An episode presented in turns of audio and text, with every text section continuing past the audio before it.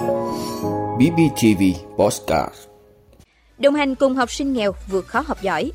Đề xuất hỗ trợ giáo viên mầm non tiểu học ngoài công lập. Giá gạo Việt Nam duy trì vị trí dẫn đầu.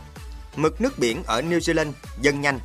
Thiếu hụt dầu ăn, gia tăng lạm phát thực phẩm toàn cầu. Vệ tinh phát hiện nguồn khí metan từ trại nuôi bò ở California. Đó là những thông tin sẽ có trong 5 phút sáng nay ngày 4 tháng 5 của BBTV.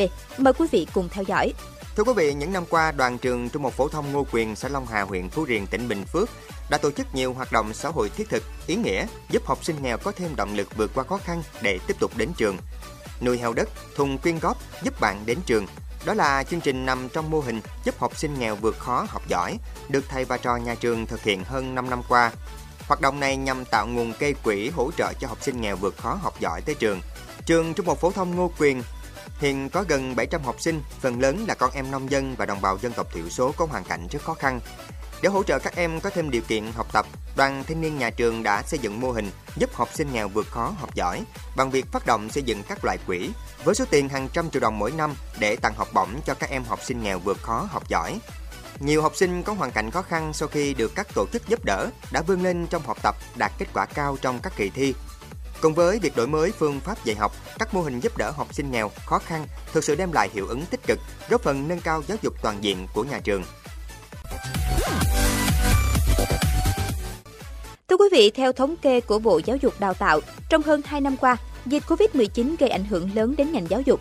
Trong đó, khối mầm non được xem là nặng nề nhất. Có khoảng gần 104.000 giáo viên thuộc cơ sở giáo dục mầm non, tiểu học ngoài công lập chịu ảnh hưởng của dịch bệnh. Riêng bậc mầm non là 101.845 giáo viên. Theo ước tính, trong 2 năm 2021-2022, dịch Covid-19 đã làm khoảng 4,4 triệu trẻ em bị gián đoạn việc học mầm non. Nhiều cơ sở giáo dục mầm non đã phải tạm dừng hoạt động với đặc thù bậc học mầm non không thể tổ chức dạy học trực tuyến cùng với chính sách về nguồn vốn vay ưu đãi để hỗ trợ các cơ sở giáo dục mầm non, tiểu học ngoài công lập, Bộ Giáo dục và Đào tạo cũng đang phối hợp với Bộ Tài chính trình Thủ tướng Chính phủ thêm chính sách hỗ trợ giáo viên đang công tác tại các trường mầm non, tiểu học ngoài công lập chưa được hưởng chính sách hỗ trợ. Dự kiến mức hỗ trợ này là 3,7 triệu đồng một giáo viên.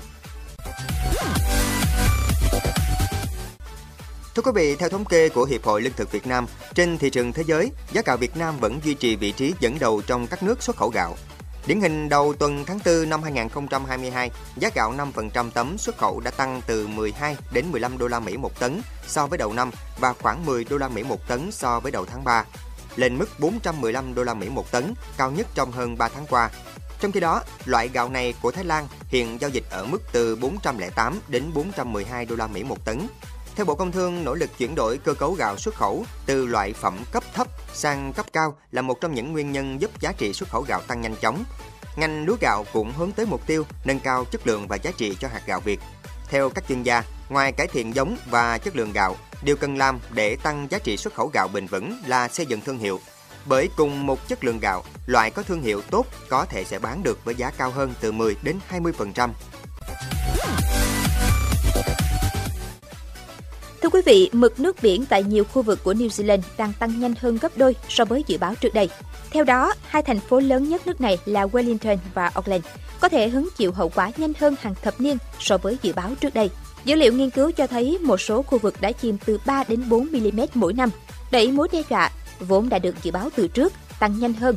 Điều này có nghĩa là nhà chức trách có ít thời gian hơn để đưa ra các kế hoạch thích ứng khí hậu, trong đó có việc tái định cư các cộng đồng ven biển Dữ liệu cũng cho thấy đường bờ biển phía đông nam của đảo Bắc New Zealand, nơi có dân số đông hơn, sẽ chịu tác động lớn nhất.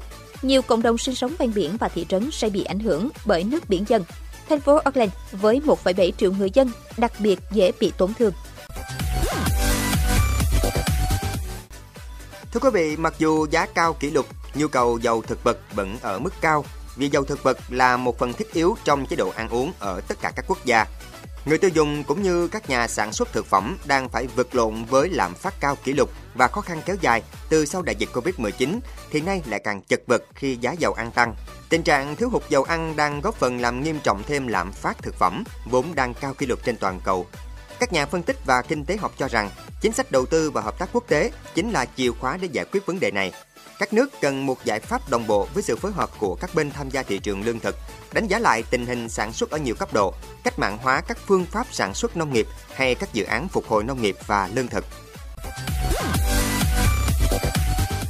Thưa quý vị, mới đây các nhà khoa học cho biết các vệ tinh đã phát hiện lượng khí metan thải ra từ những con bò đang ở hơi tại một khu chăn nuôi ở bang California, Mỹ.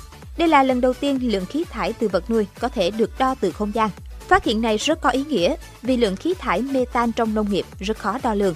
Phép đo cần phải chính xác để đặt ra các mục tiêu giảm thiểu khí metan có thể thực thi cho ngành sản xuất thịt bò. Nếu lượng khí metan được phát hiện duy trì trong một năm, sẽ phát thải đến 5.116 tấn khí. Nếu thu giữ được lượng khí trên, có thể cung cấp năng lượng cho 15.000 ngôi nhà. Vị đã luôn ủng hộ các chương trình của Đài Phát thanh truyền hình và báo Bình Phước. Nếu có nhu cầu đăng thông tin quảng cáo ra vặt, quý khách hàng vui lòng liên hệ phòng dịch vụ quảng cáo phát hành số điện thoại 02713 887065. BBTV, vì bạn, mỗi ngày.